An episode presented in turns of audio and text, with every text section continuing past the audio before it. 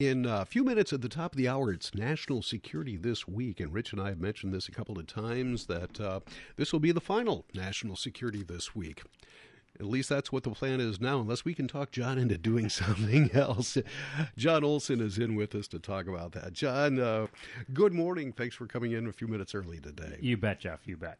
Boy, it's been a three-year run Yeah. coming to a close right now, uh, and you've—I've always been kind of amazed by the things you have going on. I, I teach, and all these things. As a retired person, you know, you write books, you have an author's, uh, you got the show, you.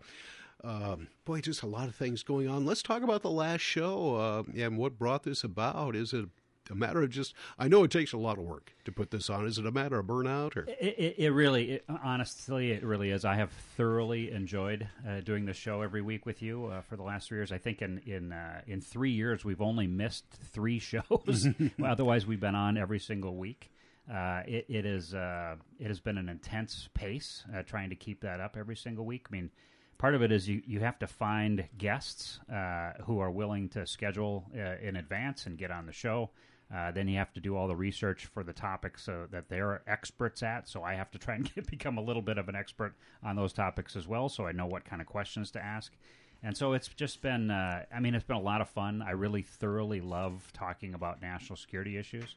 Uh, but preparing the show every single week for the last three years, it, it's just it's it's gotten to be a little a little tiring. Yeah, we started it off with a, a half hour show, uh, which be, because of that reason, it's like, okay, can you do a half hour? Can you do a full hour? Does it does it merit that?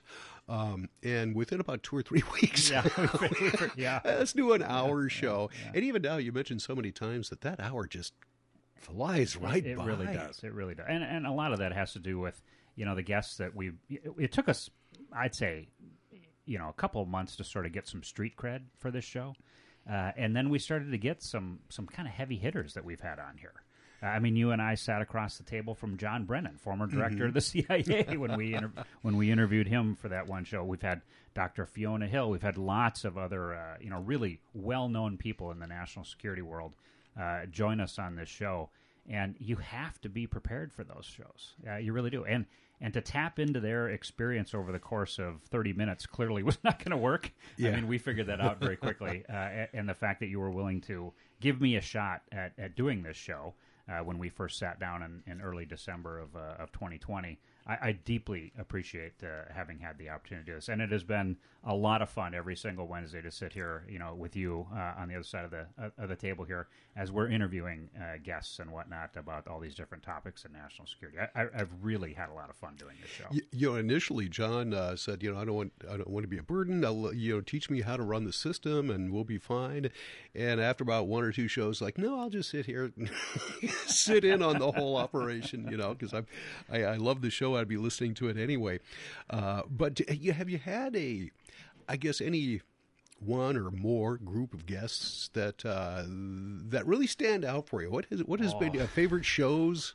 it, it, it's I, I would be it would be very difficult for me to say I had a specific show that was a favorite. Uh, from a personal experience and, and a professional standpoint, uh, like I mentioned, the, the two guests, Dr. Fiona Hill, I mean, she is a, a true expert on Russia and Vladimir Putin. I mean, you it's, it'd be hard to find somebody more qualified to talk about uh, Russian national security challenges and whatnot, and, and Vladimir Putin directly uh, than Fiona Hill. She's she's met him. She's sat next to him at dinners. I mean, she speaks fluent Russian. She's she's really impressive. And and as I mentioned, uh, former director of the CIA, John Brennan. I mean, you've done lots of interviews over the course of your career. Uh, I had done lots of interviews with this show, and if you remember when we sat across the table from him, his ability to wrap things quickly uh, and succinctly and to roll from one topic to the next it was just it was like it was like a, a master class in, in It how was. to how to give an interview It absolutely was, folks, and that was up at with the St. Paul. Uh, what was that called? yeah The university club up in st paul University Club in St. Paul. Yeah. uh, we were up in the uh, top floor of that little room there. That's Right. that was an interesting, uh, interesting show, and I really enjoyed. it. I also enjoyed a couple of months ago. You had a retired four-star general who was a Oh, yeah. commander of a couple of two different theaters theater of operations. Yeah, General Joseph Votel, who's a, a native Minnesotan, mm-hmm. uh, he he commanded U.S. Special Operations Command, and then was asked to uh, to take over another combatant command, and that was U.S. Central Command.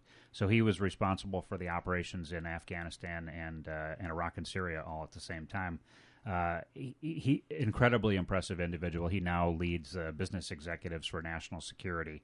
Uh, so all these you know corporate uh, leaders uh, who are deeply interested in American national security challenges and opportunities, he leads that organization and, and helps you know advocate on behalf of American national security interests for for the business community. And what impressed me most about him is not so much him, but uh, that was very impressive. But you uh, you booked these several months in advance, and you had mentioned uh, to a couple of guests that you'd had prior to that that yeah, I've got General Votel coming on in a couple of weeks, and they they're like jaws dropped. Yeah, yeah, oh, he's yeah. the most wonderful guy, and yeah. that was impressive, and, and the most uh, you know just a most competent leader. Uh, that, very, yeah, yeah, very.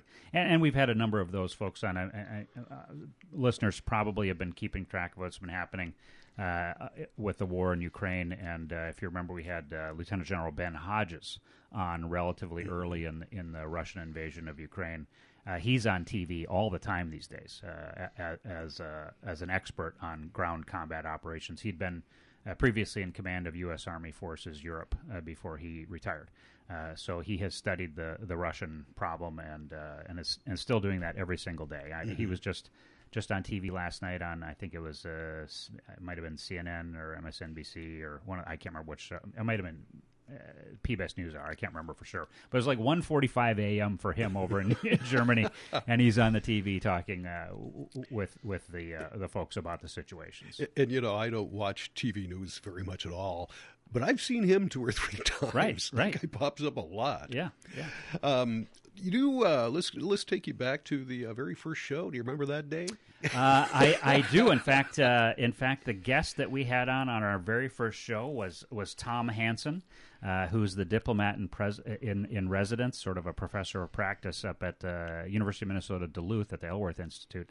he was kind enough to come on and do the very first show with us and that was when we had decided we'd we'd see how, how well 30 mm-hmm. minutes worked and that 30 minutes went by just like that and we barely tapped into tom's uh, true knowledge and experience that day so that became it became pretty obvious that we needed to change but that very first show uh, was on January 6th of 2021. Yes, it was.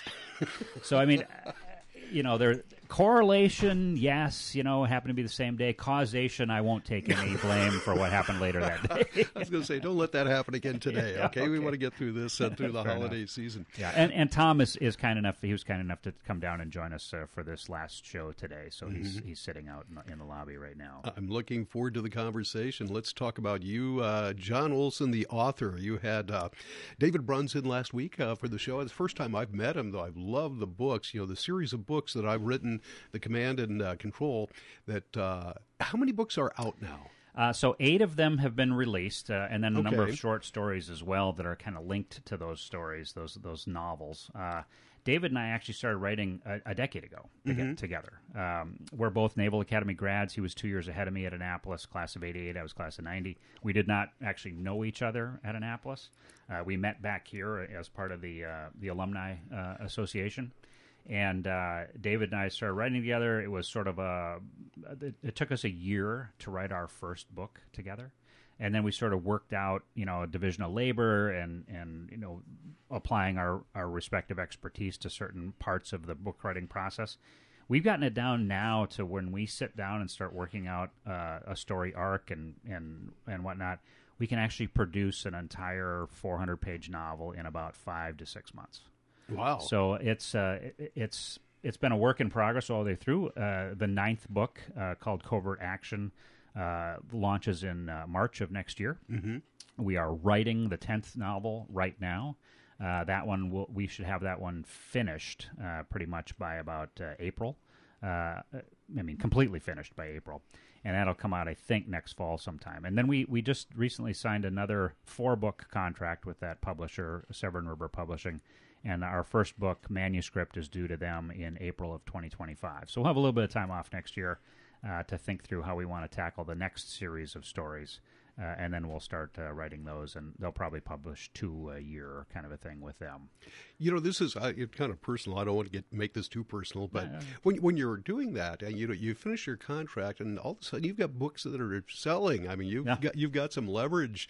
Does that uh, make up for a better day? As a, pretty much the same as it all uh, written in stone? If you're an author, this is what you get. Or well, you, you know, it's, fu- it's, funny because uh, D- David and I, our first two books, we were unknown writers, unknown authors. Uh, we self-published those, and, and they've done you know uh, okay sales here and there. Mm-hmm. Uh, the second two books, we actually signed uh, a contract with. Uh, St. Martin's Press, which is part of Macmillan uh, Publishing Group, mm-hmm. and it was a traditional, you know, old school, big business, traditional publishing house kind of a contract where you get a big advance up front and then you you get uh, you know paid out over the course of the two book series that that we wrote for them, and it, it was not. It was a very I mean, it was a great experience to go through it. Mm-hmm. But when we switched over to this new publisher, it was uh, it was a dramatically more fun experience, a completely different structure in the contract, and uh, they, their business model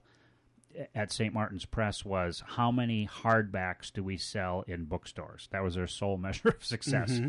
Whereas with uh, with Severn River Publishing, they have tapped into the modern way that most people buy and read books, and that's heavily through through Kindle Unlimited. Mm-hmm. Uh, people like their e-readers, and uh, we have sold now. I think we're closing in on about 150,000 books uh, of those the first four books in this six book series, the Command and Control series that you were just mentioning. Mm-hmm. Uh, so we'll we'll get more sales uh, out of Covert Action uh, in, in, starting in March, and then the last book is Proxy War uh, and that'll come out probably next fall sometime. So, so do you? Uh, you know, you're retired 27 years. Uh, uh well, Navy, four years at Annapolis, then I was commissioned in the Navy, and then almost 20 years, 21 years on active duty. So okay. about a quarter century of my life spent uh, on active duty in the Navy. Do, you know, with all these things going on, do you consider yourself an author or retired?